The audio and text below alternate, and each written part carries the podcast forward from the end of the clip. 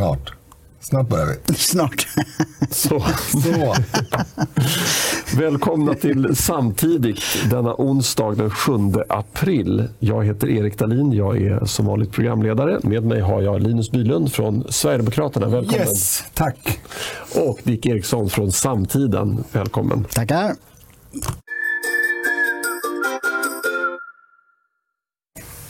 Dagens ämnen.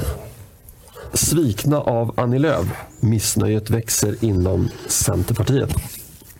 Löfven kritiseras för uttalande om att S tog fighten mot kommunismen. Väljarnas förtroende. Åkesson går om Löfven.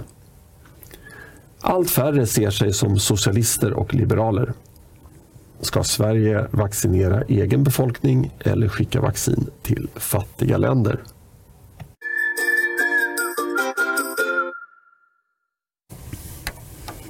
Men allra först, laget runt. Och Det här är ett avsnitt som har fått både ris och ros på sistone. Det är vissa som tycker äh, kom till poängen eh, och andra som tycker nej, men det här är jätte, ett jättetrevligt avsnitt eh, att höra vad, vad man har gjort eh, under den gångna veckan. Och vi kommer ju ibland in även på politiska aspekter i laget runt.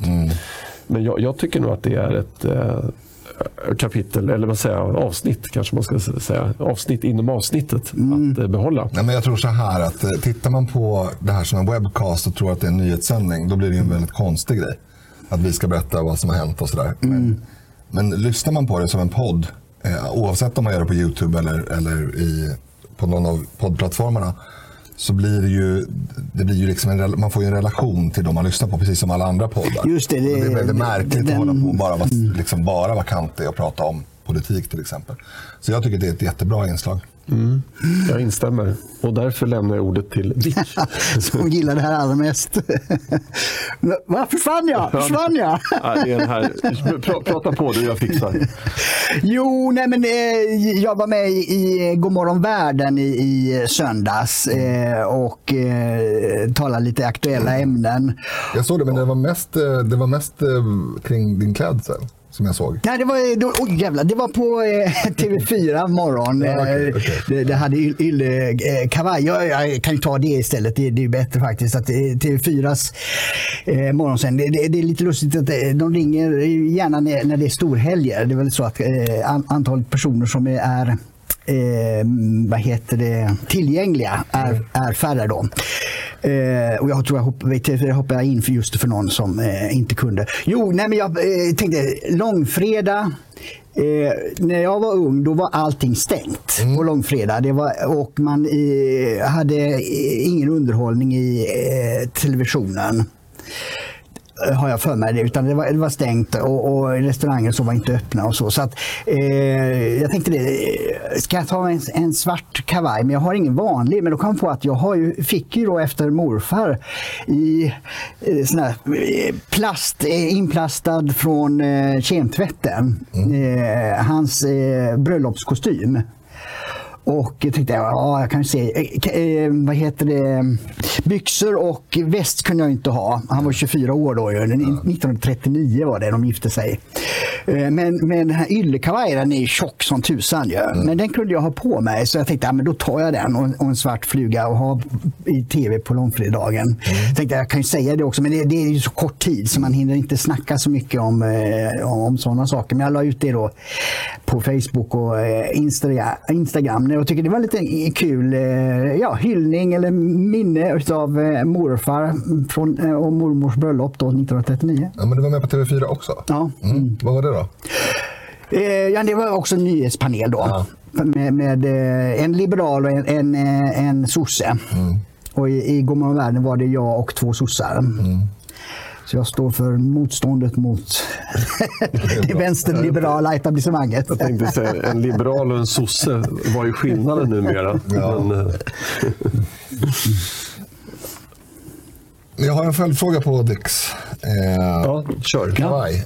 Var det inte varmt? Jo, Men, men eh, tack och lov är det så numera i, i tv-studior att, att de har ju LED-lampor de också. Mm. Så att, alltså jag kommer ihåg eh, Sivert Öholm var med 1995 eh, Göteborg. Synvillan som det hette, det är ju rivet nu, tv-huset eh, i Göteborg. Det, eh, det gamla. Eh, och då var det ju stekhett alltså. Alltså. Efter tio minuter så var man genomsvett eh, och sitta i, i strålkastarljuset där eh, inne. Så då, då hade man ju ver- verkligen behov av att ha mycket smink så att inte svetten syntes. Ju. Men numera är det ju ja, det är lite varmare än, än, än en vanligt rum kanske, men, men, men inte särskilt. Det blir lite varmt när, när vi sitter här ibland. Ja, det här är ju rummet, det är ju inte så stort. Vilket för oss in på... Spe, på speciellt, min speciellt, speciellt om man försäger sig. Då, då brukar det bli väldigt varmt. Ja, jo, sant, sant. Nej, eh, jag har ju en, ny tröja på mig idag. Just det. Och den har jag tagit på mig precis alldeles nyss. För att jag fick den, den låg på mitt skrivbord. Så att jag gör reklam för Riks. Vi är alltså inte sponsrade, inte mer än vanligt i alla fall. Eh, men, eh, men jag tyckte att den var, det var en bra gest att att få ha den här tröjan. Men det var inte det jag skulle prata om. Eh, jag börjar bli så eh, trött på det här. Nu, nu blir det faktiskt ett Laget Runt-inlägg som inte handlar om vad jag har gjort i helgen. För det har jag också gjort en massa saker. Men, men eh, jag, jag fick upp en sån här eh, Avanza-notis på telefonen. Och då var det någonting om hur kvinnor sparar. Och då kommer jag att tänka på det här liksom att varför är det så fixerat hela tiden vad kvinnor och män gör på olika sätt? Ja. Är det inte konstigt? Alltså det, det är ju det är ju fortfarande människor. Det finns ju naturligtvis ganska många kvinnor som sparar precis som män, eller tvärtom. Och, och jag tycker att det kan vara jätteintressant i eh, gruppbeteenden, kan vara jätteintressant när det gäller relevanta saker. Men hur kvinnor och män eh, sparar eh, privat, på liksom, när man slänger in någon tusenlapp i månaden på något Avanza-konto, det är för mig helt ointressant. Är ni med på vad jag menar? Ja. Och det, det är liksom en det är någon sorts ältande av att det finns olikheter. Mm. Och det, det, det går liksom hand i hand med trenden att det inte finns olikheter. Exakt, jag tänkte just säga det. De som pratar mest om olikheter är de som hävdar att vi ska inte prata om vi och dem. Jag menar det. Det, det, tycker det är alltid så. Ja. Nu är inte Avanza någon, någon eh, kanske genuscertifierad aktör på marknaden. Men, Mm. men det, var bara, det var ju bara en droppe som så att säga, fick den bägaren att rinna över. Jag tycker att det är väldigt mycket fokus på Mm. vad män respektive kvinnor gör. Och det är, det, det är hela tiden det här offermentalitetsbiten för, för kvinnor. Och, och Jag tycker att det är, det är så liksom kontraproduktivt. För att målet måste ju vara att målet måste ju vara att vi är människor. Och, och precis som jag pratade om tidigare så är vi, vi 100% för jämställdhet och jämlikhet i den meningen att man ska ha samma förutsättningar. Och det är ju den enda eh, tänkbara, rimliga eh, vinkeln att se på det. Men eh, vad, eh, vad, vad stod det i artikeln då? Nej, jag läste den aldrig. Det, det här var bara en, det var bara en droppe som så att säga triggade igång en, en, en gammal tanke om att det är väldigt mycket snack om skillnader mellan vad kvinnor och män gör och inte gör och får och inte får. Eh, ända tills det kommer till den här diskussionen med nedärvd essens, om jag får uttrycka mig så. Att det faktiskt finns skillnader mellan eh, gruppen män och gruppen kvinnor avseende hur man väljer i livet. Eh, men då är det helt plötsligt, nej, så får man absolut inte påstå. Alltså, det får man inte påstå. Nej, Jag tycker man ska göra en skillnad där. Alltså, eh, statistik och eh, information. Dels på gruppen då, hur människor allmänt gör och sen bryta ner det i åldersgrupper, könsgrupper. Det, det tycker jag är okej. Det kan, det kan, vara. men det är när man vänder på det och gör skillnaderna till den stora saken. Det är då det börjar bli farligt. Va? Och, och Det är så när det gäller ideologi. Alltså, statistik om jämställdhet, statistik om allt möjligt, eh, miljö och allting sånt är, är viktigt. Men när man börjar göra den statistiken till ideologi, då är man farligt ute. Alltså. Ja, verkligen. Men det som jag framförallt reagerar på är inkonsekvensen. Att man, man dagligen läser olika eh, klickrubriker avseende just skillnader mellan kön. Men sen när det kommer till den politiska diskussionen så är det nej. Eh, kvinnor arbetar i låglöneyrken för att de är tvingade till det. De har absolut inte valt det. Fast vänta nu, allting pekar ju på att de har valt det. Så att, ja. Det, det, här, det här med yrkesval, det, tro, det tror jag vi kommer komma in på lite grann på fredag. Eh, faktiskt. Härligt. Ja, eh, och, men det, jag ville bara flika in här, eh, det, det är också så att jag har upplevt att när kvinnor är förebilder då lyfter man oftast fram det. Så att jag, nu läste inte jag heller artikeln, jag, jag fick inte ens länken. Nej. Jag är inte kund hos Avanza. Eh, men, Du ska göra reklam för en annan kapital. ja, precis. Ja. Eh, kapitalistbank.de. Nej, jag skojar. Nej, men... Eh, Det är det. ska väl vara- Deutschland. Det ska väl vara BE. någon kanalö Nej. eller någonting. Ja, just det. Ja, just det. Eh, nej, men i alla fall. Eh, jo, då... Eh, jag, jag gissar att i den här artikeln så kanske man lyfter fram att eh, kvinnor har lyckats lite bättre än män, att de inte tar samma risker. Jag vet inte, men det kan vara något sånt. Men, men, men brukar eh, omvänt. sämre på gruppnivå om man inte tar risker på börsen. Jag vet inte, men, men alltså, rimlig, jag gissar. Jag gissar att man ville lyfta fram något positivt som kvinnor har gjort i sina investeringar. Eh, men jag, har, jag, jag tycker att det är ganska ovanligt att man lyfter fram män som ideal. Till exempel, låt säga nu att, att det visar sig att män jobbar mer övertid än kvinnor och därför tjänar mer. Jag bara liksom Ja. gissar. Det, så är det. Ja. Ja. Ja, och, och, men jag tror aldrig att du skulle få ett sms från ditt fackförbund om du är med i något sånt. Att så här jobbar män. Nej. Och, liksom, eh, och, och liksom försöker lyfta fram män som förebilder. Det, det är ju, det, det, det, där tycker jag att det är lite skevt. Eh, men eh, det kanske vi kan... Men det är egentligen samma sak. Det är det jag menar. Mm. Det, jag menar att det finns en fixering mellan, mellan skillnaden mellan män och kvinnor på ett plan medan eh, man låtsas som att det inte finns någon skillnad på ett annat plan, det politiska planet. Vilket ju är fånigt. Ja, precis. Men, eh, och, och hur man då väljer att lyfta fram skillnader. Och att när det, ja, ni, ni, förstår och våra lyssnare är intelligenta så de förstår också. Men du är också intelligent för du har lagt pussel. Ja, exakt. Jag, jag vet. Det var två bitars pussel faktiskt. Ja. Det, gick, det tog några dagar, men det gick bra till slut. Det heter mobilladdare.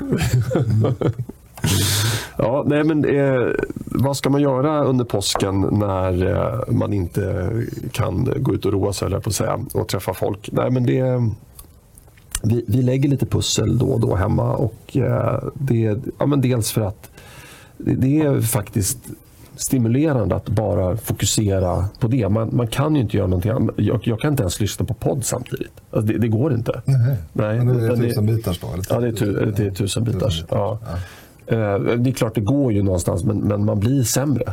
Eh, Och Det är ju för att hjärnan eh, kan, är väldigt bra på att aktivera ett centra i taget. Men det var som när jag försökte prata med dig under soundcheck här.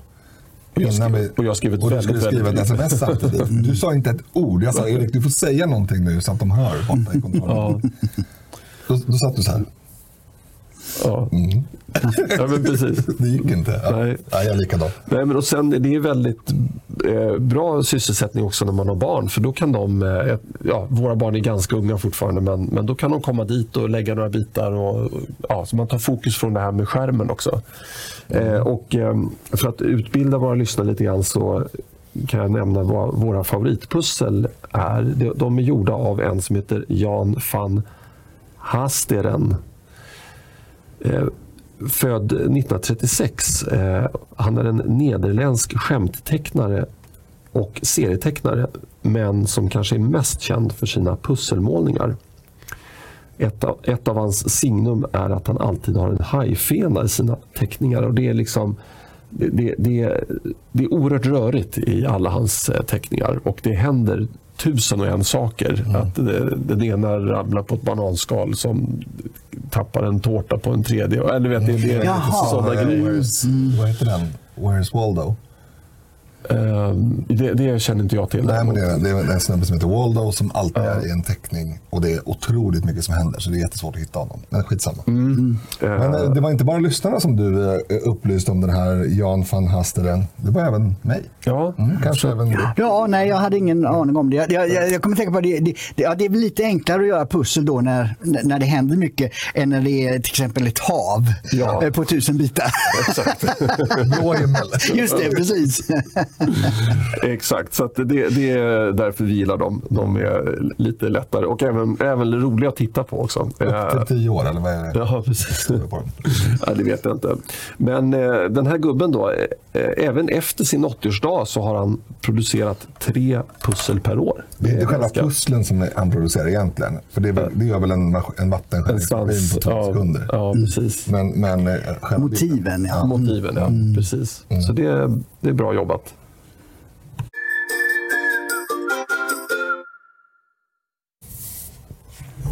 Svikna av Annie Lööf. Missnöjet växer inom Centerpartiet. Igår blev det känt att ännu en C, en i Centerpartiets topp, hoppar av inför valet 2022.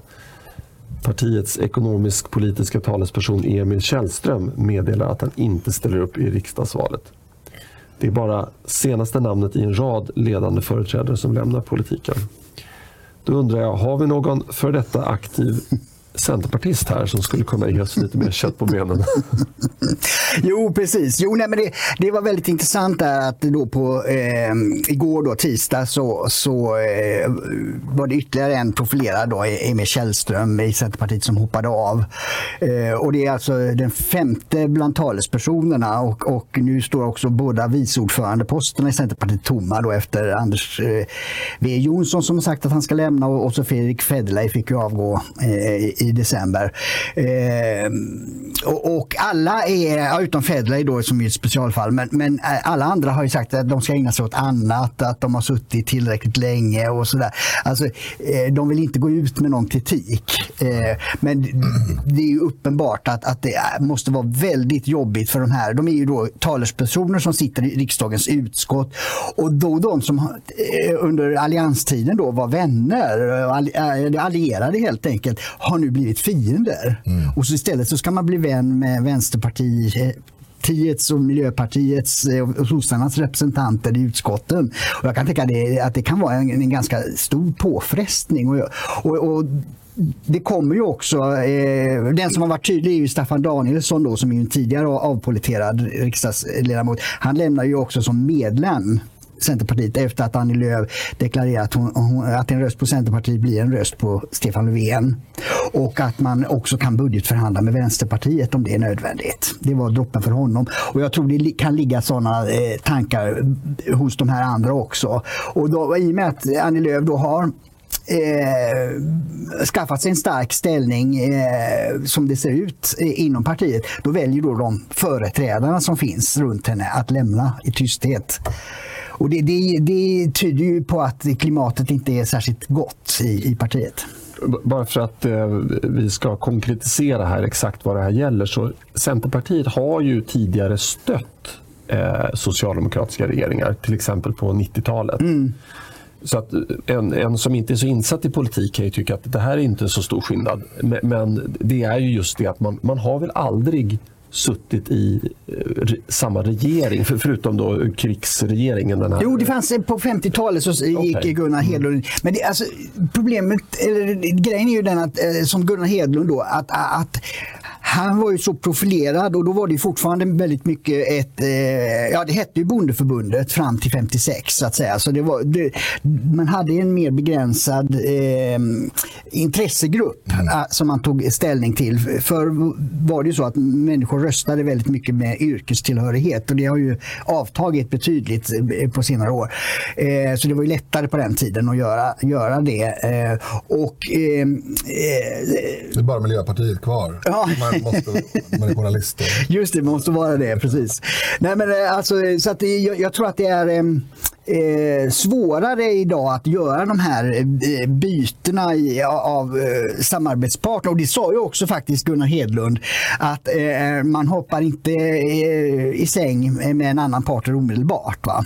Mm. Så att eh, när han lämnade regeringen då efter pensionsstriden 1957 så var, eh, kallar man sig mittenparti ända fram till Fälldin eh, satte sig 73 med, med presskonferens med Gösta Bohman. Då. Mm. Så det var ju en lång fas eh, eh, i, i övergången där medan Annie Lööf har ju hoppat väldigt snabbt över till, till, till den sidan. Och eh, även då på 90-talet då när Olof Johansson samarbetade så, så var det ju just eh, eh inte inför ett val, utan det sades då inför valet 98 att, att eh, nu är det avslutat, det här samarbetet när man hade lite folk i regeringskansliet och så vidare från Centerns sida. Mm. Eh, utan då skulle man, gick man till val som ett eh, självständigt parti. Eh, så att det, Annie Lööf har ju, drar ju längre i samarbetet med, med socialdemokratin nu och det, det, det, tror jag, det tror jag kommer att få effekter och det är det, egentligen ska man vara glad med det då för att jag kan tänka mig att av de här 8,6 procenten som röstade på Centern i förra valet och trodde att Annie Lööf, en röst på Annie Lööf var en röst också för Ulf Kristersson som statsminister. Och nu säger hon att nu är en röst på hennes parti en röst för Stefan Löfven. Mm. Så kan jag tro att 2-3 procentenheter av de väljarna kommer att välja ett av de borgerliga partierna. Mm. Och då är det så som opinionsmätningarna ser ut. Då skulle det bli majoritet för Moderaterna, Sverigedemokraterna och Kristdemokraterna. Ja, och det är därför som eh, Nyamko Sabuni har gjort det här valet som hon har gjort. Eller, eller rätt sagt Liberalerna har gjort det här valet. Mm. Det är ju det naturliga. Mm. Om man nu ska eh, överge Centern så är det lägst tröskel in att, att rösta på L. Mm. Skulle jag säga. För de allra flesta i alla fall. Men om vi ska vara lite uppriktiga också så, så har hon väl ändå sagt, eh, alltså Annie Lööf, eh, att hon kan mycket väl tänka sig att sitta i en eh, Kristersson-ledd regering också. Men, bara om man absolut aldrig någonsin i hela världen pratar med en sverigedemokrat. det här med att vara ärlig och uppriktig, det är ju bara intressant eh, i sakfrågan. Det, det intressanta för utfallet och för strömningarna är ju hur det uppfattas. Mm. Och det uppfattas som att när Nyamko säger att nej, nu ska vi, nu, nu vänder vi Löfven ryggen och hon får då skit av eh, Löv. Och, hon, och Löv är tydlig med att det, så kommer hon inte göra. Eh, för väljarnas del så är det det som spelar roll. Är du med på vad jag menar? Mm, just det, okay. Mm. Så, att, eh, och, och, det där är, så är det ju väldigt ofta i politiken. Eh, ett bra exempel, om vi ska ta ett exempel som är, som är på vår så att säga, planhalva. Det är ju när Moderaterna får rubriker för ett förslag som de har lånat från oss. Då, då spelar det ingen roll hur mycket vi skriker att det var vårt förslag. Nej. För det är, ju ingen, det är ingen som märker. För på SVT står Kristersson och berättar om det här förslaget. Mm. Det spelar ingen roll att det är, rättvisa är att det är vårt förslag. För det kommer, det kommer inte hända. Liksom. För, för väljarna så är det Kristerssons förslag. Så, så det är alltid så i politiken att det finns en sanning och sen finns det en eh, förmedlad bild. Mm. Och i det här fallet så är det den förmedlade bilden av Annie Lööfs icke-ryggvändande mot Löfven som är det intressanta. Ja, ja och, och, det går ju också då om man är kriminolog kallas det för. Liksom, att man ska mm. uttolka då för eh, kommunistpartiet i Moskvas eh, vad de menade. För de var väldigt byråkratiska på den tiden. Det var kanske fortfarande i Ryssland. Men eh, då, eh, när man tolkar, då kan man se det att hon är, eh, jag överdrev ju lite grann när jag sa att mm. Eh, man inte får prata. Men, men det är tydligt att, att hon är väldigt hård mot att samarbete med Sverigedemokraterna är, ställer Centerpartiet in inte upp på eh, om Kristersson gör det. Och så får hon ju då frågan, ja men hur är det med Vänsterpartiet då? För det är ju skrivningar mot Vänsterpartiet i den här januariöverenskommelsen. Och då säger hon det, ja vi vill inte Nej. göra budget med dem. Men det är inte där. Det får absolut inte ske. Det finns inte på den, i den delen. Och då blir ju tolkningen det. Ja, men då är det ju lättare att göra upp med Vänsterpartiet än Sverigedemokraterna. Men vad Annie Lööf missar och vad Centerpartiet missar, det är ju det här andra lagret. För att man kan inte stå mm. med en fot, helst vill de stå med en mm. i båda lägren. Och mm. säga vi får se. Mm. Vi, vi vill att ni röstar på oss för vi har bäst politik och, och sen får vi se. Det är ju det de vill säga, men det går inte att säga det. Mm. Och det, det, är också därför som vi har hamnat där vi har hamnat. Det är klart att vi inte, Sverigedemokraterna är absolut inget borgerligt parti, särskilt inte i, i um, fördelningspolitiska frågor. Vi står ju, om vi inte står nära sossarna så står vi i alla fall närmast sossarna Eh, för nära låter väldigt konstigt, men närmast sossarna av, av de partierna på den sidan eh, när det gäller fördelningspolitiken. Men vi kan inte gå ut och säga att vi får se om vi ska stödja Löfven eller Kristersson. Det skulle ju bara bli kaos. Mm. Ja, Rent kommunikativt. Ja, precis. Och, och, och, partiet har ju gjort eh, liksom investeringar i eh, att kunna ha, ha förtroende med, med, med, eh, Moderaterna. Till exempel där i, i talmansvalet mm. efter förra valet ju, som, som ju var väldigt eh, upptrissat. Där, där ju då, ja, framförallt Vänsterpartiet då ville få bort Björn Söder eftersom man hade haft i hela riksdagens historia så har man haft liksom storleksordning på talman talman eh, och, och vice talmän. Men eh, nu gick man ifrån den praxisen och eh, eh, la andra namn, motkandidater mot, mot eh, Björn Söder. Eh, men sossarna hade öppnat, för de är ju maktspelare, de hade ju öppnat och sagt att om Sverigedemokraterna röstar på en socialdemokratisk talman, då eh, kan sossarna tänka sig att rösta för Björn Söder. Så de, de ja, försökte en liten muta där. Liksom. Eh, men det, det, gick ju inte partiet på då, utan man, man eh, valde Andreas eh, Norlén som, som eh, eh, talman. Och då eh, la andra partier ner sina röster så att vänstern och vilka det nu var som röstade på, på en annan kandidat fick fler röster än vad Sverigedemokraterna hade för, för sitt namn. så att säga. Mm. Så det, det, finns ju hela tiden det där spelet i riksdagen mm. också, där man kan se hur olika partier röstar och vilka de därmed eh, vill skapa en bra relation till. Mm. Eh, ämnet dock. Ja, eh, gå tillbaka. Jag vill gärna gå tillbaka till ämnet. Mm. För att jag eh, gjorde lite anteckningar här när, när Dick eh, gjorde sin eh, vad ska jag säga, öppnings... Ja, just det. Pläderande, plädering. Eh, ja, men jag tror att det är så här. All, för det första måste man komma ihåg att ingen partiaktiv i något parti håller med sitt parti 100% Utan alla, alla vill göra sitt avtryck. Eh, jag kan säga eh, att till och med Jimmy Åkesson håller inte med allt som Sverigedemokraterna tycker i alla frågor, i alla utskott, överallt. Eh, det är en parentes. Men ju mer viljestark man är, eller alla, alla är tillräckligt viljestarka för att det ska finnas någon gräns någonstans där man då lämnar partiet när man tycker att det går åt fel håll. Mm. Och jag tror att eh, den som sticker ut eh, mest i det här gänget som vi pratar om det är ju Danielsson. Mm. Ja. Som ju har, eh, han har ju kämpat länge kan man mm. säga med att inte tycka som Centern men ändå vara medlem ja. och aktiv. Eh, och där, där passerar det nästan gränsen till vad som liksom är vid sina sinnesfulla bruk nästan. För, att, för det, har, det har ju varit en följetong i 20 år, eller i alla fall mm. väldigt länge. Eh, men visst, han, han, har stått på sig han stått på sig för en bra sak, men nu lämnar han. Och, och dessutom i en, i en för, den samhällsdebatt, för samhällsdebatten viktig fråga som då just migration, ja. där han ju har ja. varit mer eh, återhållsam ja. och vill ha mer begränsningar i invandringen än vad Centerpartiet vill ha. Precis, och då, blir det ju, då, då kommer det en sån här när flera kan lämna utan att behöva liksom, uttrycka sitt missnöje. Men mm. partiet har gått ifrån dem helt enkelt. Mm. Eh, nu vet inte jag om det är allas eh, bevekelsegrund för att lämna. Men jag kan säga en, sak, en sak om till exempel Johanna Jönsson. Det är ju inte en dum människa. Hon är, hon är ju skitskärpt. Sen, dum ur bemärkelsen ointelligent. Exakt. För hon, hon kanske är elak som vill ha så mycket migration till Sverige. ja, det, det, nej, det är hon inte heller. jag, jag, jag, är ganska, jag ska inte säga att jag känner henne bra, men jag är ganska väl bekant med henne i alla fall. Och, och, och alldeles oavsett hennes bevekelsegrunder så är det, de, de är inte så att säga, det, det, är inte en känsloyttring utan det är, en, det är liksom ett, något som har tagit sin tid och det tror jag det är för alla de här människorna. Att man, man, eh, eller Paula Bieler är väl också ett sånt bra exempel. Eh, mm. Och jag, jag, tycker inte att det är dåligt, jag tycker att det är sunt att man om man känner att men, jag kan inte göra det avtryck som jag vill göra, jag kan inte förändra i de frågor som jag verkligen brinner för Eh, då, fin måste, då, finns det för alla människor en punkt då man naturligtvis måste lämna. Sen, sen tror jag det är väldigt individuellt var den här punkten ligger. Mm. Men när det blir en sån stor debatt kring vad C ska göra efter valet 2022, då är, då är det ganska naturligt att, att det, många lämnar helt enkelt. Mm.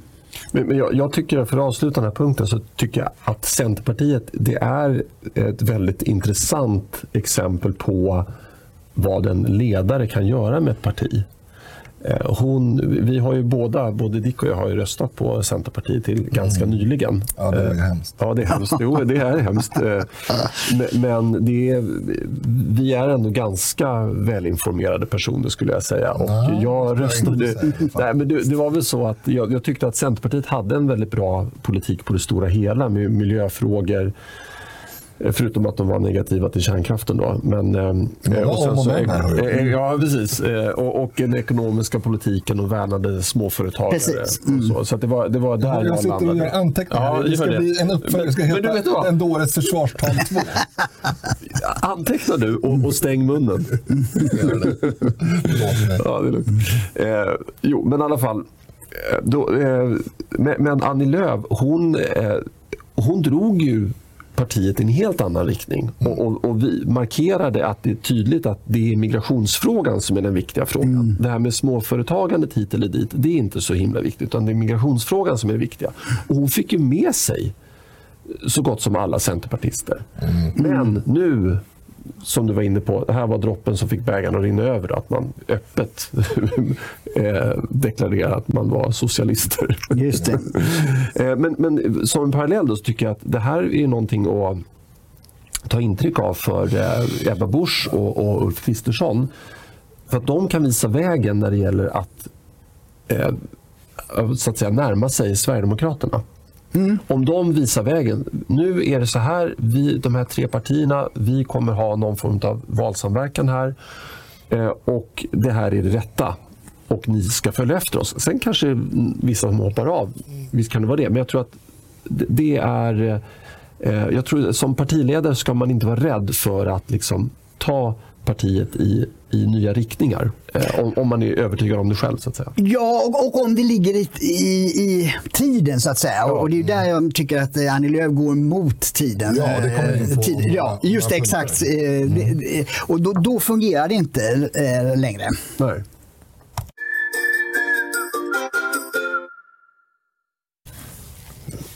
Löfven kritiseras för uttalande om att Socialdemokraterna tog fighten mot kommunismen. När statsministern skulle kommentera Liberalernas beslut om att söka samsyn med Sverigedemokraterna fick han frågan om VPK, alltså Vänsterpartiet kommunisterna, som ju kan bli en del av socialdemokratins regeringsunderlag. Då sa han, jag har aldrig uppfattat att VPK inte stod upp för demokratin. Det uttalandet fick stark kritik för att vara historielöst och falskt. Eh, Det är ju, ja, du ska få dra eh, bakgrunden här, eh, eh, Dick. Men eh, eh, först kan vi ju säga det att eh, Vänsterpartiet hette fram till 1990-talet någonstans. Ja, i början där. Ja, Mm. eh, Vänsterpartiet kommunisterna. Så det var därför vi benämnde dem VPK. Eh, nu, Ja, precis. Jo, för att han, eh, jag, jag- tycker det är liksom, eh, det, det slår tillbaks nu den här alla, alla anklagelser mot Sverigedemokraterna då eh, och, och det är så hemsk historia, bla bla bla.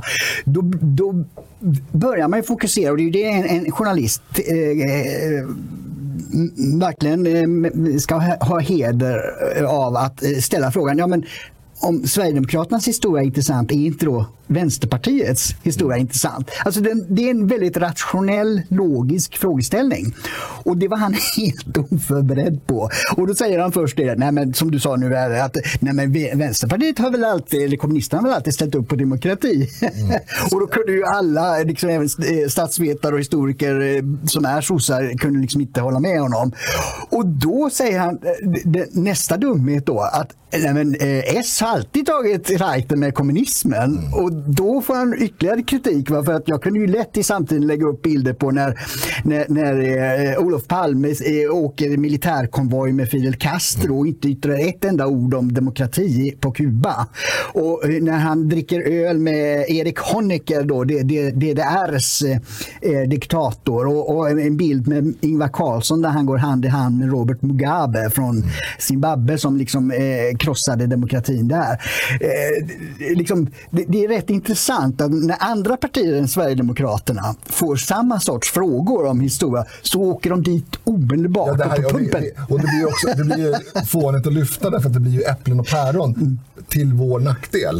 Därför att vi har ju aldrig suttit i en regering och gullat med någon. Mm. Liksom. Alltså, Socialdemokraterna säger att Vänsterpartiet alltid har stått upp för demokratin. Mm. Men ing, vare sig Vänsterpartiet eller Socialdemokraterna har ju håll, ha, hållit någon bra rågång Nej. mot kommunismen. Utan det, har ju, alltså det, var ju, det var ju inte nyligen som, eller det var inte länge sedan som, som eh, Vänsterpartiet hade i sitt partiprogram att de skulle avskaffa den privata äganderätten eller något sånt där. Eller avskaffa allt privat ägande. Och det är också någonting vi kommer komma in på på den här punkten om, om några punkter. Men det är ju lyteskomik. Alltså, han, han är ju inte klok, eh, karln. Som sitter, och säger, som sitter och säger det här. Alltså, Vänsterpartiet utan K har ju inte gjort upp med kommunismen eller antidemokratiska de har, de har ju fortfarande antidemokratiska skrivningar. Ung, Ung Vänster har fortfarande antidemokratiska skrivningar. Ja, de tog det senast i sin eh, senaste ungdomsförbundet, Ja. då, Ung Vänster, på sin senaste kongress så tog de ju beslut om att de var fortfarande kommunister. Ja. Men samtidigt så är det, är, det intressant, och jag hoppas att svenska folket inser det, att, att om man gör en eh, politisk eh, diskussion mellan partierna handlar om historia, så blir det väldigt svårt. Va? För då, då, då har alla partier har olika eh, kopplingar eller enskilda individer hit och dit, fram och tillbaks, som eh, kanske inte eh, eh, ser särskilt vackert ut idag. Men det gäller alla partier och det var det jag försökte Ja, säga. för, för, för just Vänsterpartiet så gäller det ju nutid. Ja, också. Och det är det precis. som är, ja, ja, ja, precis. det är väldigt komplext. Ja, det blir ju det. Va? Och det, det var det jag försökte säga i i TV4. liksom, Att, liksom att, ja, visst, eh, granska, men Använd då samma måttstock. Det är det jag tycker skulle vara ett, huvudmantra i, i, i alla det här historik och, och, och eh, beröringspunkter med olika eh, mindre eh, lämpliga sammanhang. Så ska det vara samma måttstock för alla partier. Det kan inte vara så. Nej, men som jag hörde nu i helgen här. Varför, varför har ni inte rapporterat om, om mordet i Hör? Därför att det, det påstås då att gärningsmannen där då skulle ha eh, skrivit något positivt om Sverigedemokraterna. Ja, men för fan, vi har ju inte skrivit om att eh, två socialdemokratiska kommunpolitiker har mördat och är dömda för mord. Nej. Alltså en i Trollhättan och en i Umeå tror jag det var. Bara det senaste året har alltså två socialdemokratiskt förtroendevalda mördat. Den ena sin fru i sömnen och den andra sin arbetskamrat för att komma över pengar. Men det skriver inga medier om. Jag har nämnt det i samtiden i, i, i, en enstaka artiklar. Då. Men den här personen ni hör är förmodligen bara kanske en, någon som har röstat på. Ja, Men då ska det lyftas. Om ens det. Ja, om ens Ja. det. Det vet man ju inte. Men alltså, då ska det helt plötsligt göras. Och det är inte samma måttstock. Och det Nej, retar mig något exakt. otroligt. Det här har vi pratat om Ja. förut. och Det är helt olika måttstockar. Ja. Jag, jag minns eh, en väldigt grov eh, våldtäkt av en handikappad kvinna. Eh, tror till och med att hon var, hon var begåvningshandikappad, om det nu heter det. Eh, jag har inte kollat dagens ord för, för detta. Eh, men, men, eh, och det var en miljöpartistisk kommunpolitiker. Men det var ju ingen, alltså jag råkade få veta det liksom under bordet. Men jag, jag, jag läste en massa notiser om den här händelsen och det var liksom politiker, eh, bla bla bla. Det var inget mer. Ehm, och och, och det, då sa jag, det kan jag säga igen, jag tycker att det, det kan vara rimligt. Alltså brott som begås som inte har med något, någon, menar, om en, om en eh, vänsterpartist spränger en bank för att den hatar kapitalister, ja, då, är det kanske, då, då är det relevant att det är en vänsterpartist. Om en vänsterpartist är pedofil, tveksamt. Men frågan är om det ens går att göra den dragningen längre eftersom medierna har ju då jakten på att komma åt Sverigedemokraterna gått väldigt djupt in, in i politikers privatliv. Och, och, och, jag skulle ju hävda att eh, Federley åker dit på just detta. Hade inte medierna varit ute efter, eh, eh, som Expressen har ju varit väldigt hårt ute och, och, och jagat eh, personliga eh, vandel på, kopplat till Sverigedemokraterna. Om inte det hade skett så tror inte jag att Fredrik Federley hade åkt dit på det här. För det är en del av privatlivet, vilka han umgås med och vilka han har boende hos sig och sådär. Det, det, det, är mm, min eh, syn från 80 90-talet är ju att det, det där är, jag tycker det är rätt bra att man har privatlivets eh, helg så att säga. Jag tror att just i Federley-fallet så tror jag att det kan, bara uppgiften i sig kan vara så att säga självspinnande. Ja, för men att det är så pass grova saker. Jo, precis. Men jag, jag tror ändå att... eh, För, för, eh, vi har ju moderata kommunalråd som är dömda för våldtäkter de senaste åren. Eh, och det skedde ju förr också. Alltså det, det, politiker har inte blivit... Eh, ja, lite mer våldsbenägna har de väl blivit. Men, men i alla fall, eh, det, det skedde ju saker Ja, förr. inte rela- relation till resten av folket tror jag inte. Nej, precis. precis. Men, nej, inte mer än det. Nej, absolut inte. Men, men det, det förekom säkert förr också. Men då, då ansågs det ligga inom privatlivet. Och, och det var någonting medierna inte rörde. Och vi kan gå ännu längre tillbaka och, och till USA. Liksom att eh, John F Kennedy, det var ju eh, vida känt bland Secret Service och alla journalister att, att han plockade upp eh, prostituerade när han var ute på, på turnéer. Eh, och var väldigt promiskuös. Eh, men det var aldrig någon som skrev om det. För det, det var den regeln på den tiden att man håller isär privatlivet och, och det offentliga livet. Och, och där har ju då jakten på Sverigedemokrater gjort att Sverige, svenska medier och den svenska debatten har gått väldigt djupt in i privatlivet hos människor. Och jag tycker ju inte det eh, är, är särskilt eh, bra, men det, måste vara samma måttstock. Ja. Va? Går man in i Sverigedemokraternas privatliv då får man gå in i Centerpartister och Socialdemokraters också. Eh, Vän av ordning här vill återknyta till... eh, Jag tänkte precis säga att vi har ju kommit väldigt långt från ämnet. Ja. Det är någonting vi är väldigt duktiga på.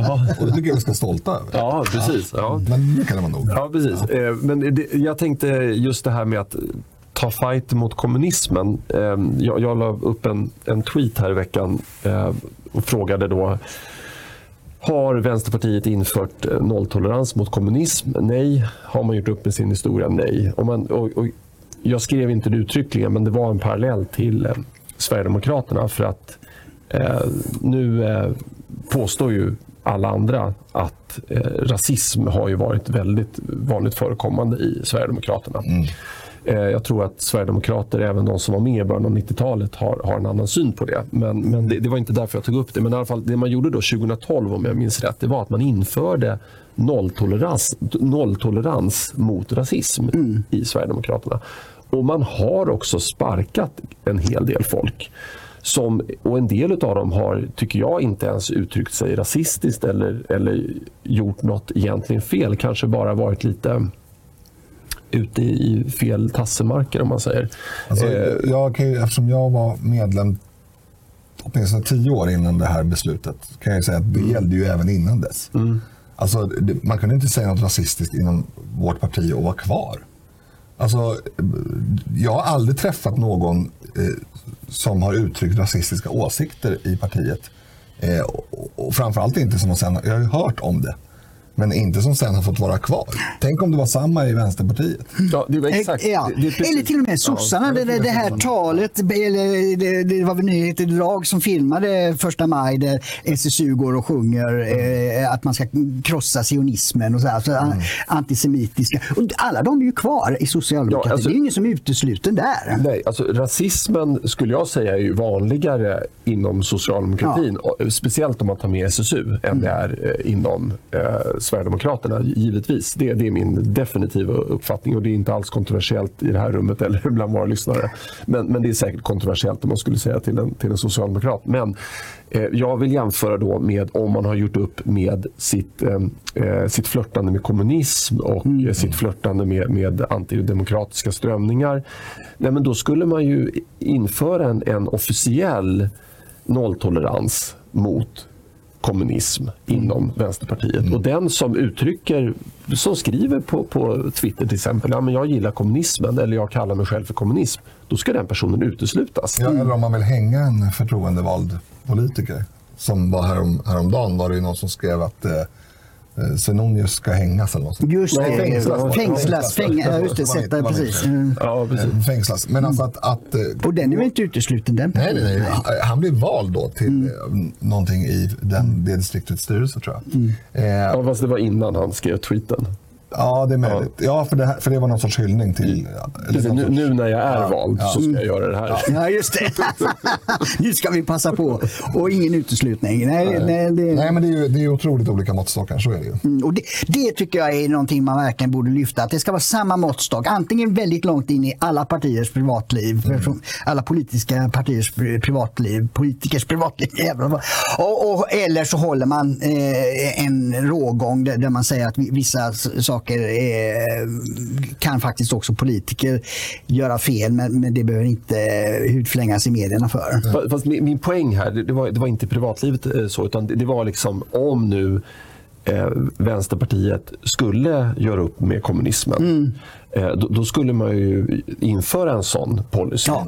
Eh, och eh, då skulle ju huvuden rulla. Så, att det är där, så därför så gör de inte det. Nej, och det finns ett annat skäl också. Det är väldigt svårt att dra gränser mellan socialism och kommunism. Det är ju liksom glidande skala. Medan eh, de som säger att eh, nationalism skulle vara då rasism har ju helt fel.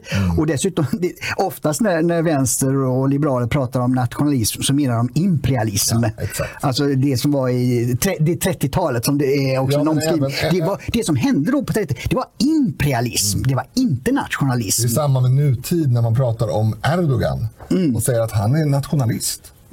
Förlåt, men han vill, ju, han vill ju driva bort människor och ta deras land. Ja, kurderna. Han är ju antinationalist. Ja. Och att SVT refererar till honom som nationalist, det är ju bara det är hål i huvudet. Ja, det, det, det är det. Så för Sverigedemokraterna är det mycket lättare att, att dra rågångar ideologiskt. Så att säga. För att är man imperialism, då är man inte nationalist. För då vill man krossa andra nationer och det, det fungerar inte med nationalism.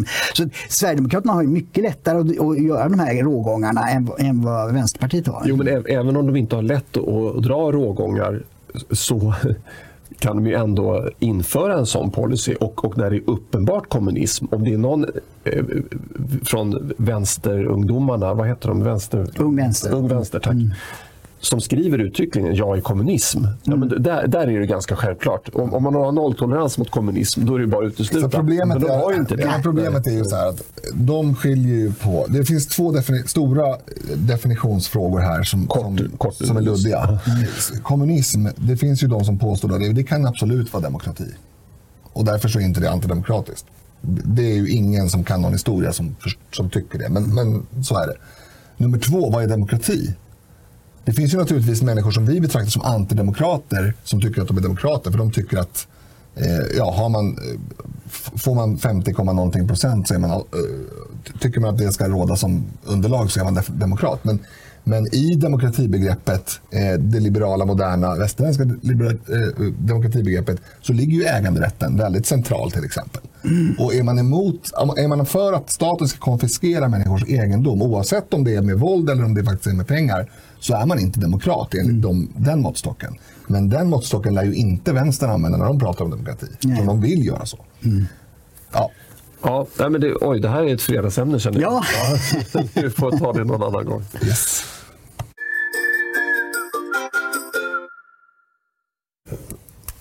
Väljarnas förtroende, kolon. Åkesson går om Löfven. Nu ligger han för första, nu ligger han för första gången på andra plats. Skrivs. Eh, Lena Melin. Aftonbladet. Ja, det. Ja, ja. Var det inte ganska likt ändå? Hon inte så här skorrande. Ja, skriver Lena Melin i Aftonbladet om Jimmy Åkessons framgångar när hon presenterade ny demoskopmätning om partiledarnas förtroende. Är detta en game changer eller som vi säger i den här podden, spelförändrare? det är ju svensk politik. Det Ja. Jo, men det, det, det tycker jag att det är. Alltså, eh, eh, av, av, av två skäl. Alltså, de- dels är det ju så att, att eh, det är ju mindre än 20 år sedan eh, Jimmie Åkesson eh, som främsta namn så att säga, drev en valkampanj där eh, man kom över 1 procent. Genom samarbete med Skånes väl eh, fick man ut riksdagsvalsedeln till alla hushåll och därmed eh, kom man upp i, i 1 procent. Det var väl också det som gjorde att Jimmie Åkesson blev vald till partiledare sen 2005. Mm. Att man, man gjorde en, en väldigt... En del, av, en del av samma process alla. Ja, precis. Och, och liksom då, mindre än 20 år senare så har han alltså större förtroende i svenska folket än landets statsminister sen eh, sju år tillbaka. Det, det, är en otrolig bedrift. Mm. Alltså. Det, är en, det är en helt sanslös bedrift. Dessutom om man tänker på att det här partiet har inga etablissemang på sin sida. Alla är emot. Samtidigt. Ja. Genomkorrupta nättidsskriften.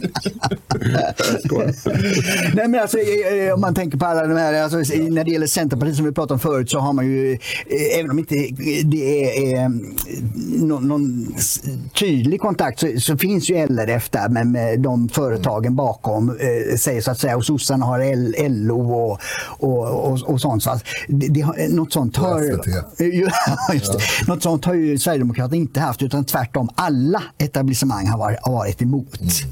Mm. Eh, och ändå så, så, så, så eh, lyckas han komma i den, i den positionen av just det som det enda Fredrik Reinfeldt har sagt som är klokt, liksom, att politik är en förtroendebransch. Mm. Det tycker jag är ett väldigt smart eh, konstaterande av Reinfeldt.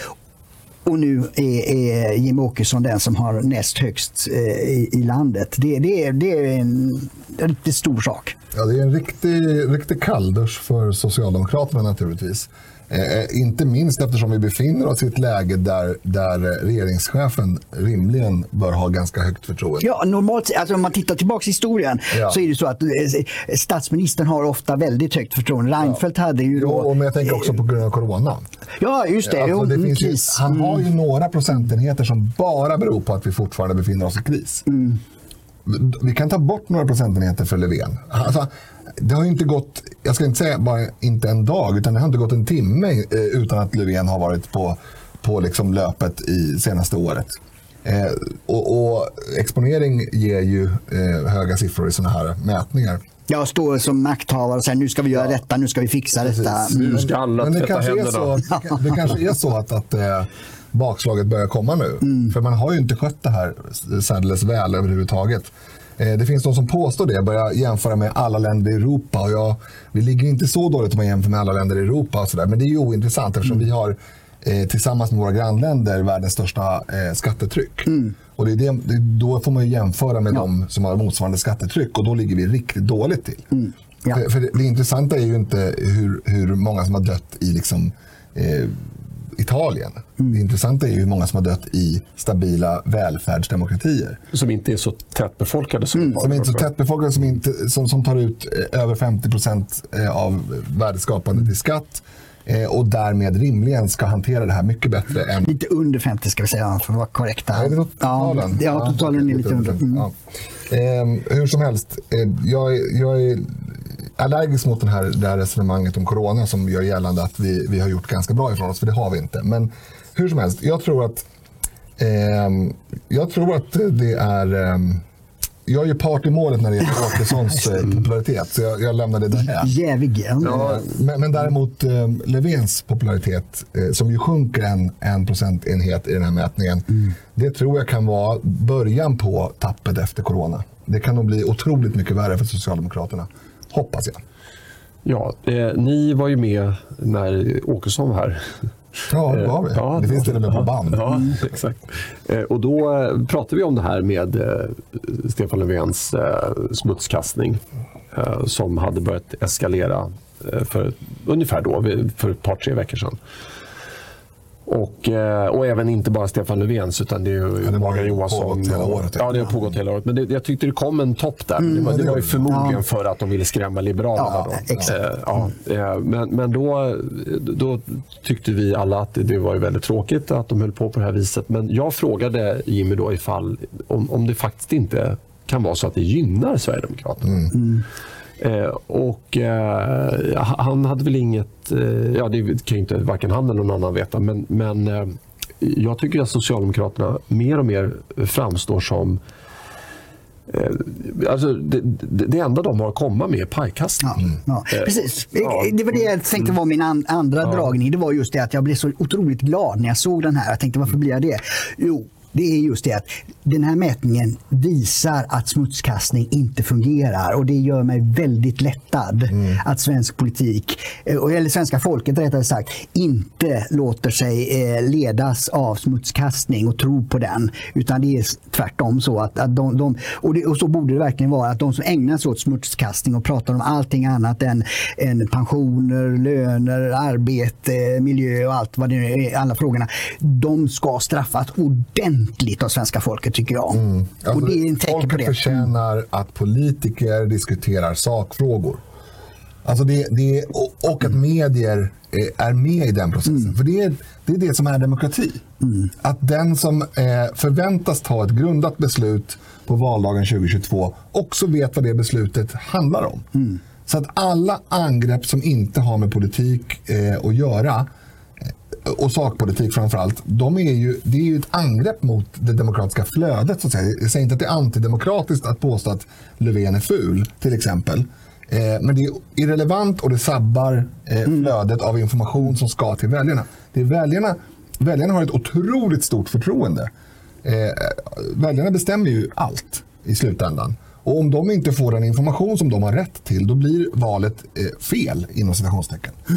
Precis. Ja, här, jag brukar försvara journalister när, när, när ni angriper dem. Men, men här eh, tycker jag faktiskt att det finns en anledning att kritisera svenska journalistkåren.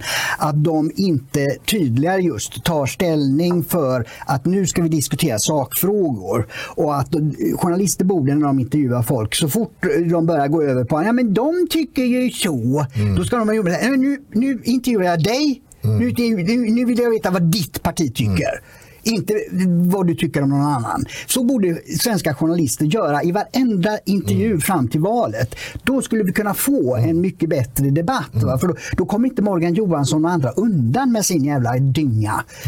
Men där tycker det, skulle jag... antagligen, det skulle antagligen finnas dåliga sidor av det för, för Sverigedemokraterna. För att vi är ju nu ständigt relevanta i varenda diskussion om exakt allt. Mm. Och jag menar, jag tackar och tar emot.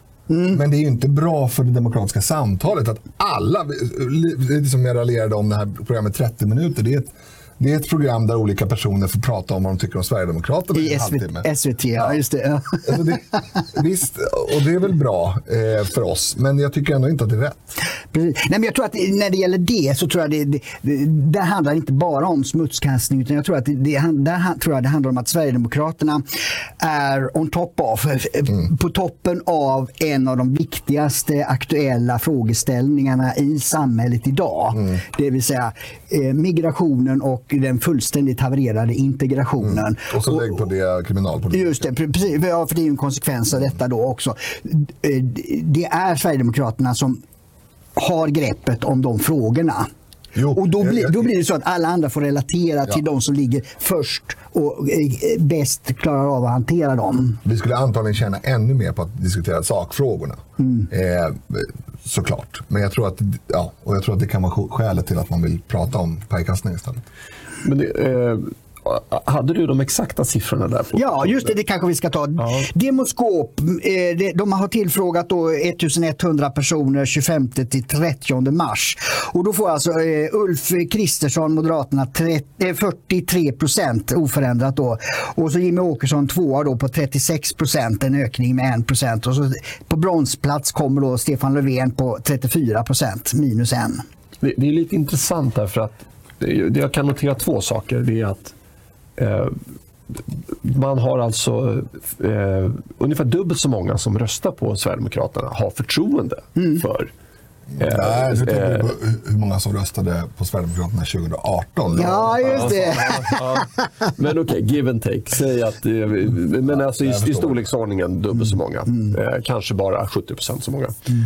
Eh, men det är bara några få som röstade på eh, Löfven 2018 som, eh, ut, utöver de som röstade på honom mm. då, som har förtroende för honom. Mm. Eh, så det, det, här har ju liksom, den tidigare bilden har ju varit eh, liksom att ja, men de som röstar på Sverigedemokraterna de är, de är otroligt trogna partiet. Mm. och det går en skarp gräns. De som inte röstar på Sverigedemokraterna, de avskyr partiet. Mm. Men den gränsen verkar ju... Ja, exakt. Det är absolut intressant. Men jag skulle lägga till ja. grej. Eller du kan få börja. Dick. Ja, det, det, precis, för det är ännu bättre än så för, eh, för Jimmie Åkesson. För det är ju det, Ulf Kristersson får ju, eh, kan ju få stödröster i förtroende från kristdemokrater, eh, liberaler, centerpartister så att säga, som är mer borgerliga. Och, och samma sak, Löfven får ju förtroende från vänsterpartister, miljöpartister, eller kan få i alla fall. Eh, Medan Åkesson har ju inget gammalt block så att säga. Så att det är för honom och, och hans position. Nu tog Dick det. Ja. Så nu kan vi skicka på en jingel.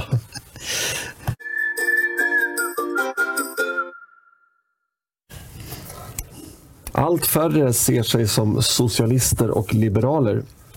Här i rummet så är det noll procent. Jag fast frågan är om det är färre nu än förra veckan. Du har ju varit centerpartist och det har även Dick också varit. Ja, det var precis, precis. aldrig- det var faktiskt, det blev, det blev dålig stämning på en middag jag var på för, ja, det är väl runt 12 år sedan. Då var det en som sa där att ja, men vi är i Sverige, vi alla, det bor, det bor en liten socialdemokrat inom oss alla. Och Jag sa, nej, det, det kanske gör det i dig, men det gör inte det i mig. Ja, Fast det gör det i mig. Så Ja. då, då, då, då blir det helt plötsligt. ja, och sen så, nej, det blev lite... Jag, Blir han sur? Jag, jag blev sur. För att jag, jag, Ja, ja. jag tycker inte att någon ska smeta det på mig. Exakt. Mm. Alltså, hon får gärna, det får gärna stå för henne. Men, Precis. Var Jo, nej, men, Persson då som var...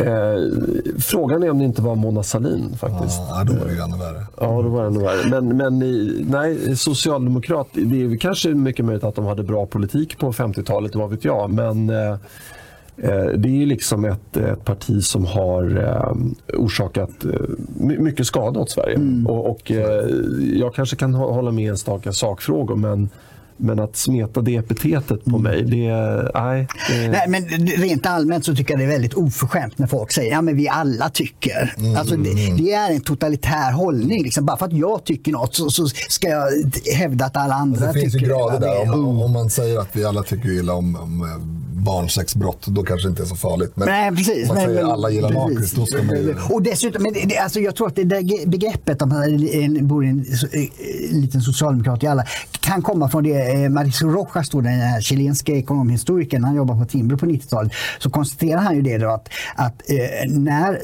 Socialdemokraterna blev stora och tog till sig folkhemsbegreppet så var det snarare så att den svenska folksjälen tog plats i socialdemokratin. Ja, ja, ja. Inte, det var inte socialdemokratisk politik. Utan det var, Folkhemstanken var ju från precis, början konservativ också. Konservativ, precis. ja. Så det, det, man kan se det på det viset att, under ett antal årtionden var Socialdemokraterna väldigt duktiga i att fånga upp det som är svenskt.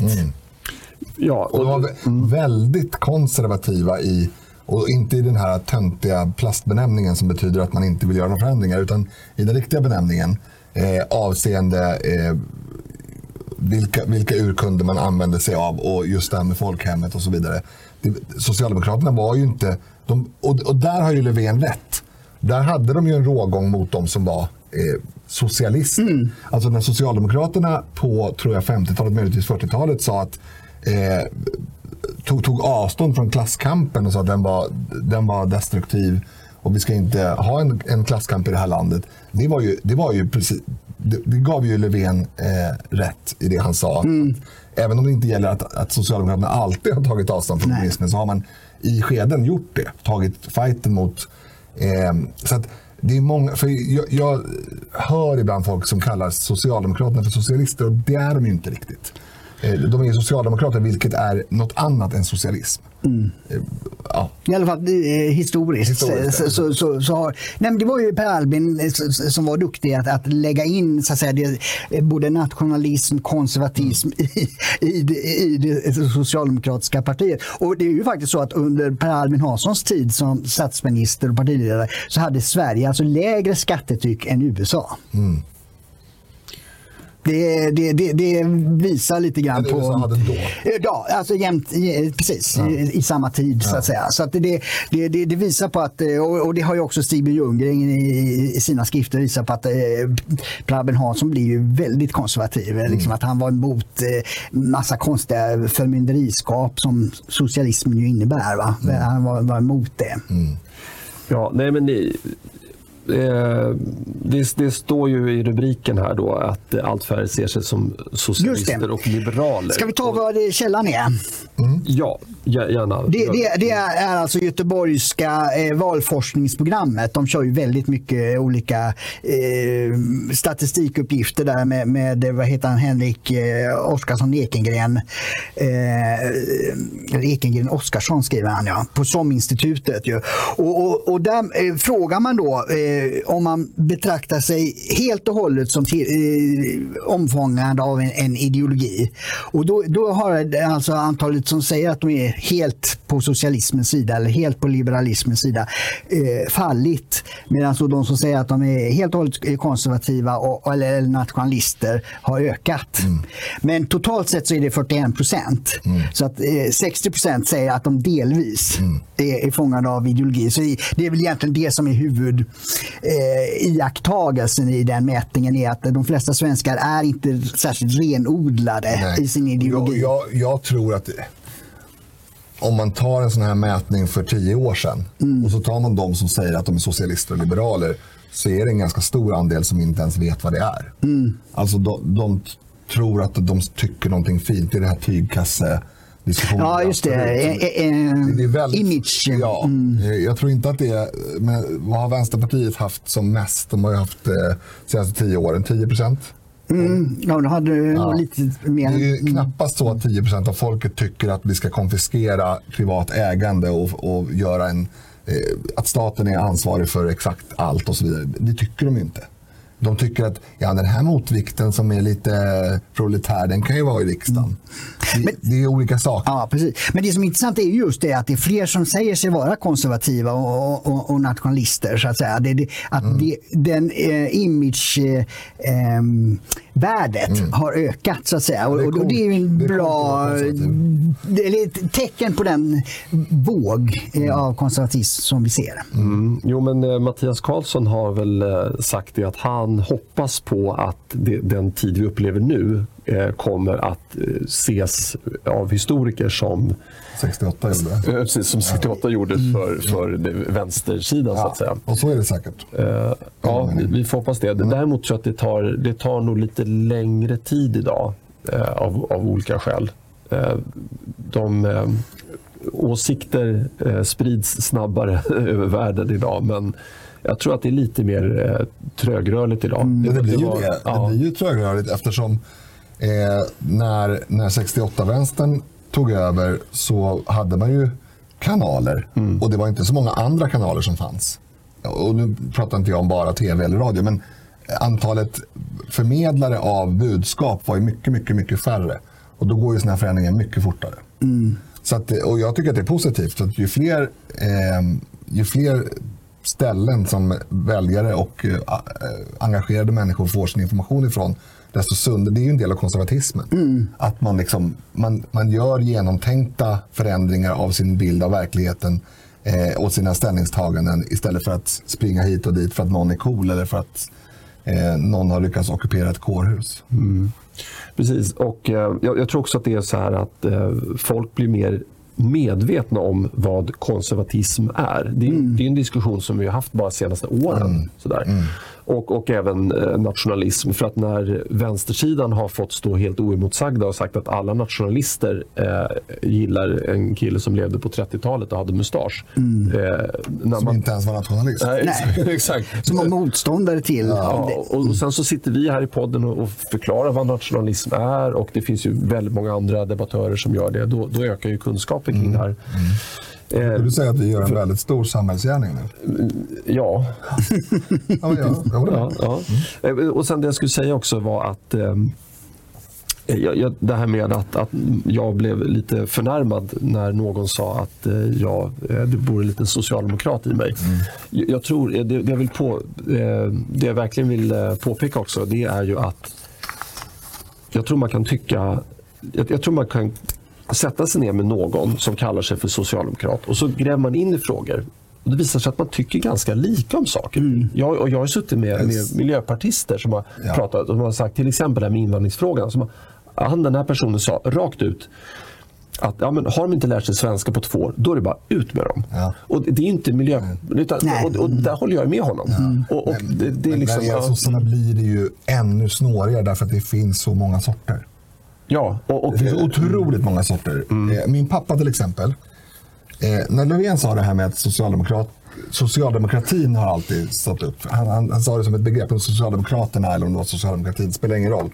Har alltid stått, stått upp mot kommunismen. Det stämmer ju inte. Men däremot så finns det gott om socialdemokrater som har varit väldigt, haft ett väldigt ont öga till just socialismen. Och min pappa var en av dem. Jag kommer ihåg, jag kommer ihåg var jag var och jag kommer ihåg vad jag gjorde när jag pratade med min pappa om att det här med kommunism verkar väl ändå ganska bra. Jag kanske var åtta, tio år. Jag hade precis förstått att det fanns något som heter kommunism och att det betydde att, att man, man får ungefär samma eh, förutsättningar för att leva och så gör alla sitt jobb varje dag. Och, så där. och då blev han helt skogstokig.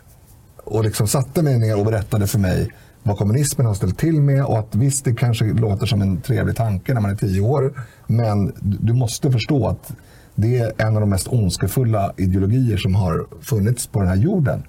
Och han var ju supersosse, han var ju engagerad i Socialdemokraterna liksom från, sin, från sin, sitt uppvaknande politiskt när han var ung tills att han dog så var han supersosse. Så att visst, det finns absolut sossar som har satt ner foten mot socialism och kommunism. Precis. Jag har ju däremot eh, familjeband med, med, med de som var nära kommunismen. Ja. Eh, in- Inte minst i Göteborg då med, med Ja, just det, du har både, både Norrland och Göteborg. Precis. Eh, Det, det var ett, ja, precis, ett tillhåll i Göteborg för, för mycket kommunismer. Och, men jag, även i 8-10 års åldern, eller lite äldre var jag kanske, så tyckte jag det var något konstigt med det. Proletariatets diktatur ska införas här, vi ska ha full kontroll. Jag, jag tyckte det lät jävligt skumt. Alltså. Ja. Jo, men Göteborgs kommunister brukar ju vara särskilt sånt. Ja, och det, Oattraktivt, så ja, ja, nej, jag tyckte inte om det kan jag säga.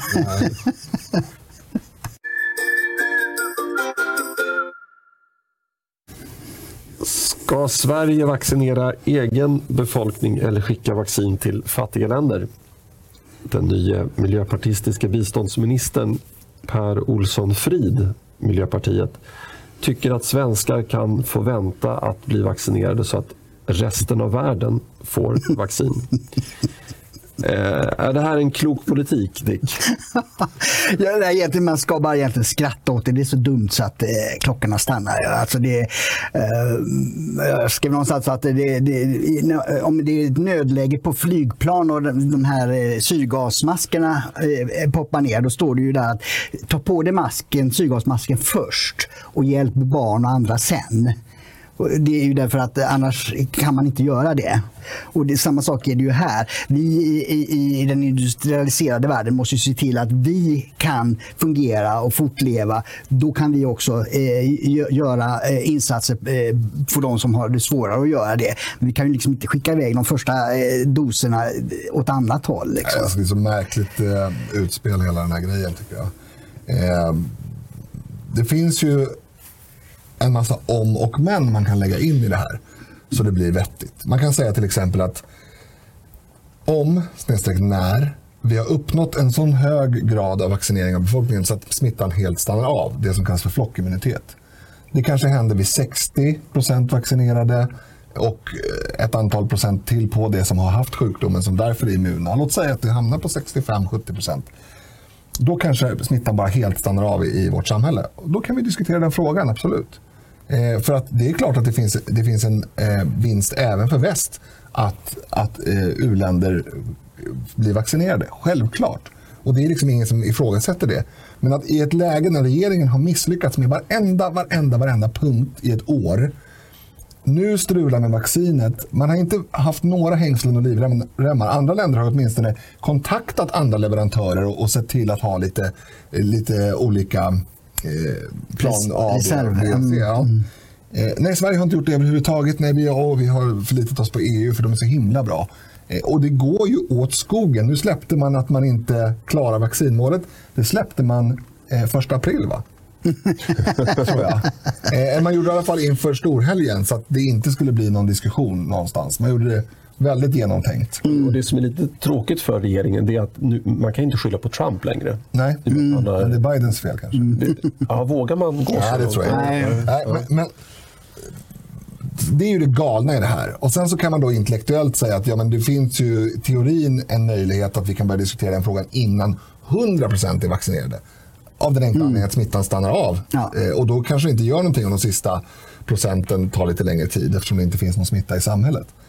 Ehm, men det är inte det den här killen har gått ut och sagt. Utan han har sagt att vi borde börja diskutera nu att skeppa vaccin till, till u-länder. Och det, det, är så, det är så dumt.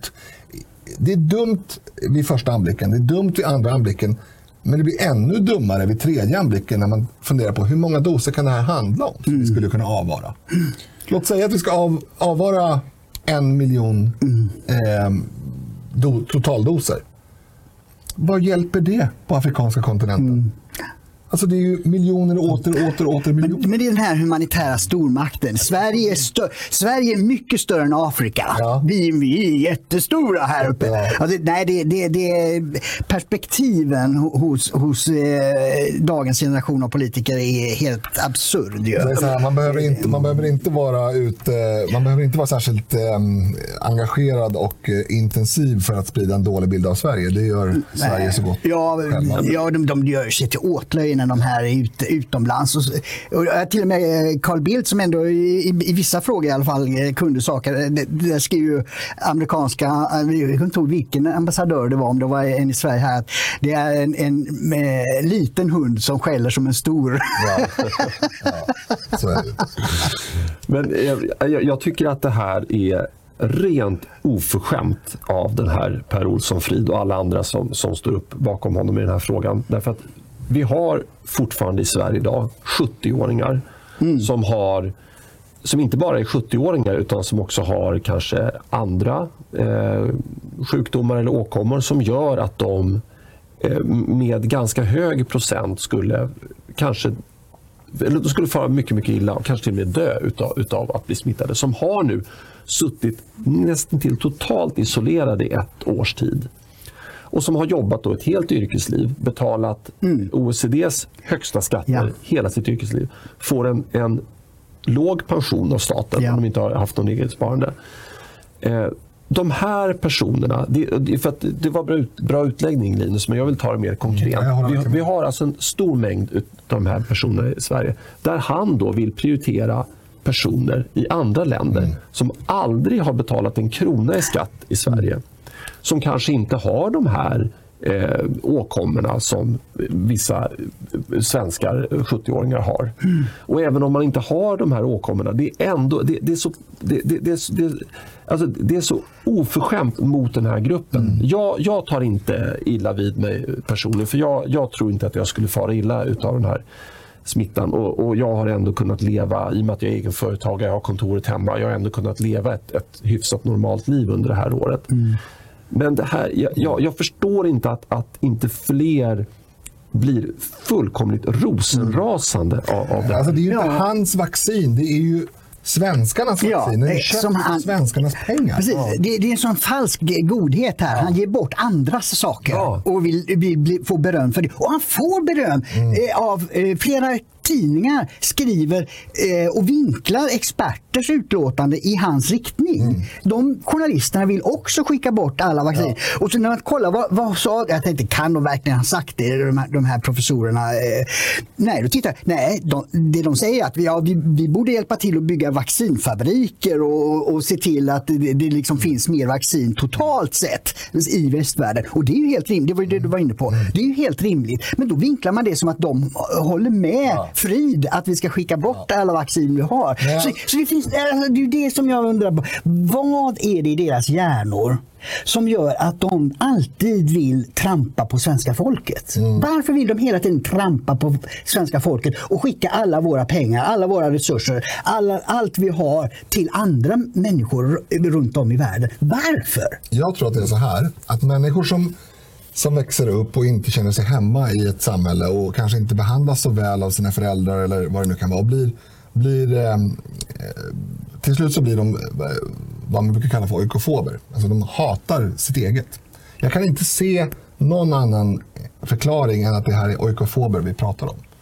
De, tycker, de tycker illa om Var, det. hur kom, jag, jag, eget hem. ja, jag förstår inte hur man kan... För det är till och med hundar. Alltså, br- brorsan hade ju en hund förut och eh, var ute hos mig på landet ofta. Och hunden var ju lös.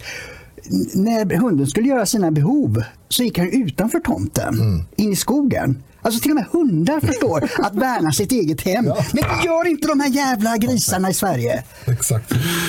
Ja, eh, jag kan avsluta punkten med att eh, Carl Bildt, om du hör det här, så eh, bjuder vi på en terapitimme här eh, från samtidigt. Vi kan få en kram också. Ja, just det.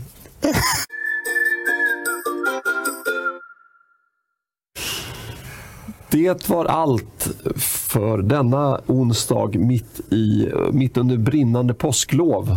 För de som har det. Valborg kanske är brinnande. Ja, det Påsken är inte sant. så brinnande. Men eh, det är halvvägs för de som har påsklov i alla fall. Eh, och eh, då får vi väl önska, hoppas att ni har en fortsatt trevligt, ett fortsatt trevligt påsklov och vi hörs på fredag. Hej då! Hej då! Hej!